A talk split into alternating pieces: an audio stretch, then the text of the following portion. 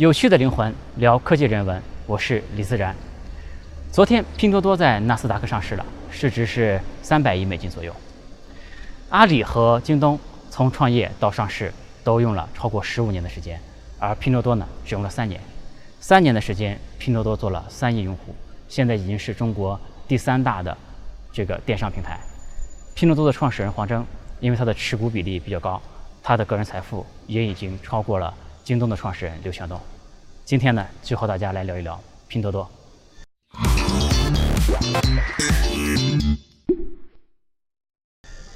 拼多多能够在这么短的时间内取得这么大的成功，首先是因为他的团队特别的牛逼。他的创始人黄峥是个学霸，一路就是名校、保送、大公司这么出来的。其实呢，反而没有什么好说。真正厉害的呢是他的投资人团队，里面全是大佬，可谓是灵动江湖。这里面有谁呢？比如说孙彤宇。孙彤宇是谁？是淘宝网的第一任 CEO，可以说淘宝网就是在他的手里干起来的。这个人呢，特别擅长使用低价的模式占领市场啊。淘宝在早期的时候也是以价格低啊杂牌货来取胜的。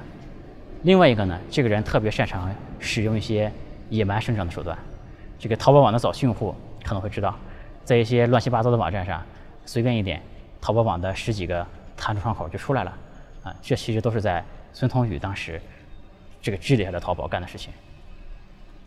到后来呢，这个淘宝要越做越规范，做品牌的升级，孙彤宇呢就被马云杯酒释兵权了。但你可以看到，这个人擅长的套路和拼多多是非常的吻合的。拼多多投资人团队里的另一个大佬呢，就是段永平。段永平是小霸王和步步高的创始人，小霸王其乐无穷就是他的代表作。后来呢，段永平去做投资了，做投资也非常厉害，投资了网易等等一系列公司。这个据坊间传言，段永平有四个徒弟，这四个徒弟呢，分别是 OPPO 的老大、vivo 的老大、步步高的 CEO 以及现在拼多多的创始人黄峥。黄峥呢是留学美国读硕士的时候，和段永平住的特别近，两个人呢又是校友，这个再加上黄峥确实非常有才华，就深得段永平的赏识。段永平呢，很多年前上过新闻，就是这个巴菲特不是每年都拍卖一次慈善晚宴嘛？段永平有一年呢，就以六十二万美金的价格拍下了这个和巴菲特一起吃饭的这个这个这个权利。像这样的一顿饭呢？是带不了几个人去的。当时段永平就带着黄峥一起去参加了巴菲特的晚宴。当时的黄峥呢才二十六岁，你想想二十六岁，这个一般人还在考六级、考注会、考司法考试啊，人家已经在和巴菲特在一个桌上一起吃饭了。拼多多的投资人团队里还有丁磊，丁磊就是网易的创始人，也是以前中国的首富。他特别擅长做产品，也擅长做游戏的运营。另外呢，这个投资人团队里还有王卫，王卫就是顺丰的创始人。这个做电商，对吧？肯定需要一个特别懂物流的人。王卫呢，当然是中国最懂物流的人。这个我相信他在这个拼多多里面也发挥了很大的作用。另外呢，王卫也是和马云结下过梁子的人。马云呢，曾经两次啊拜访王卫，王卫都没见。后来呢，王卫又有事儿要找马云，马云也没见。这个后来两个人各自组建自己的物流公司，是吧？王卫也想干电商，这两两方是杀的你死我活。是吧？王卫当然也想再扶持一个像拼多多这种平台吧，去和这个马云刚一把。所以说，黄峥啊，从来不是一个人在战斗，这也不是仅仅属于拼多多一家公司的战斗。仅仅从这个投资人名单上，黄峥已经和其他的创业者拉开了几个星系的差距。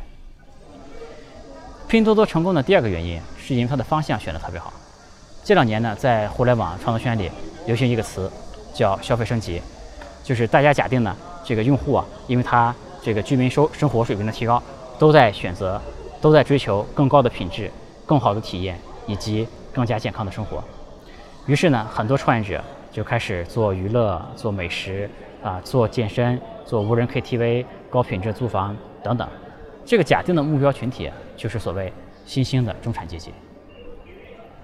我们在一线城市生活的久了，就会觉得身边的人学历都还挺高的，消费能力呢也算还不错。但真相呢，可能并非如此。前几天，美团的创始人王兴就说到：“其实啊，本科毕业的人口只占到全国人口的百分之四。”又有红杉资本的朋友发朋友圈说：“现在呢，其实有超过七亿的人还没有信用卡，有超过十二亿的人没有护照。”拼多多呢，它面向的就是这样一个所谓五环之外的市场啊，五环之外。这个三四线城市，甚至于是乡村，面向这样的一个市场，这其实是特别特别广大的一个市场。所以有些搞互联网的朋友说，在大家都搞消费升级的时候，拼多多在搞消费降级。那我倒也不觉得是一种消费降级了，因为其实确实有很多人，比如说一些老年人，刚刚有了智能手机，刚刚学会使用微信，对他们来说其实从来没有升级过，当然也谈不上降级。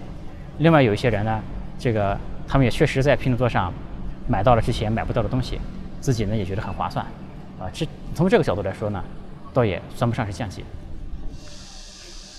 拼多多的发展有三个关键词，第一个关键词呢就是微信，微信作为中国最大的 app，有着超过十亿的用户，这里面呢其实是有很大的流量红利的。呃，拼多多呢采用拼团的模式，让用户把自己的亲戚朋友都拉到里面来。这样就以特别低的价格获得了很多的用户，获得了很快的增长。腾讯也是拼多多的投资人之一，但是其实腾讯在投资拼多多之前还投了京东嘛。但京东呢就没有很好的把微信利用起来。这个京东和微信合作的模式就是在微信里面打打广告，这样对微信的利用率就比较低了。而拼多多呢是直接借助了微信的好友关系，在微信里面搞。人拉人的这一套，这样就对微信的利用率极高。所以说呢，这个这种合作的结果呢，对微信也是好事嘛。这个所以说也得到了腾讯很大的支持。拼多多的第二关键词就是淘宝，淘宝在里面嘛，就有点神助攻的意思了。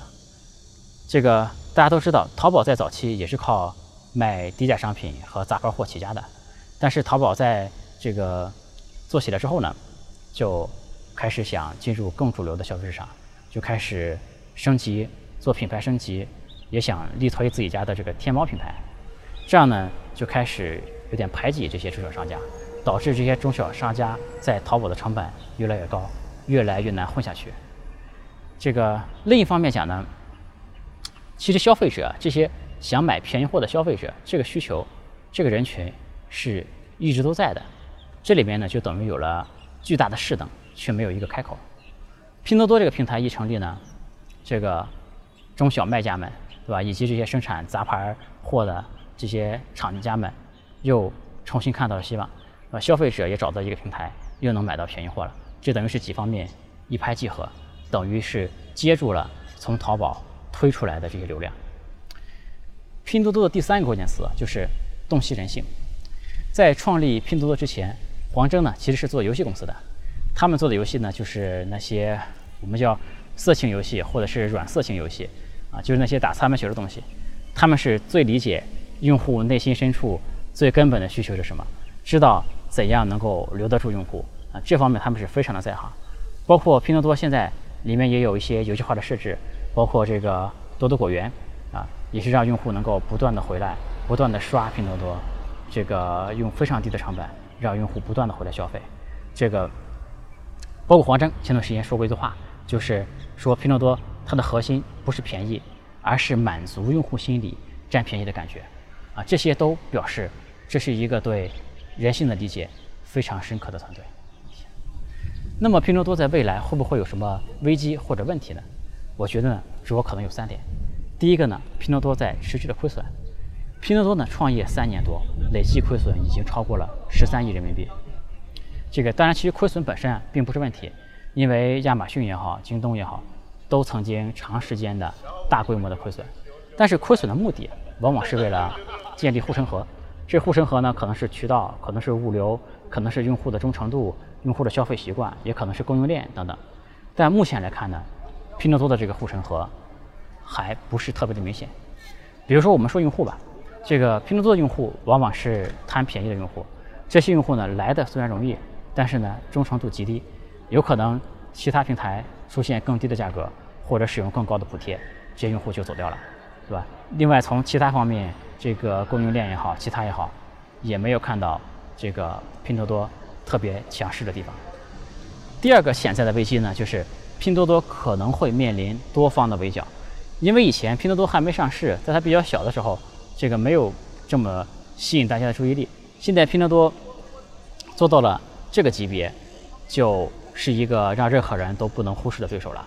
这个呃，淘宝推出了淘宝特价版，京东呢也推出了京东拼购，苏宁呢也推出了苏宁拼购，而且苏宁拼购的这口号就是正品拼购上苏宁。啊，这一看就是特别针对拼多多的。这个以后拼多多在这样越来越凶险、越来越这个白热化的竞争中，是否能够保持住自己的先发优势，这是一个问题。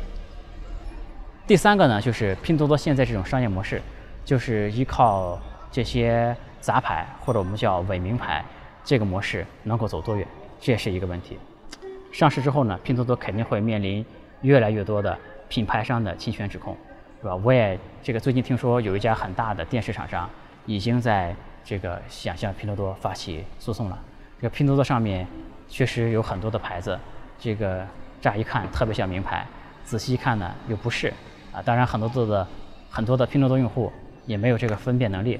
这样的模式究竟能走多远，这就是一个问题。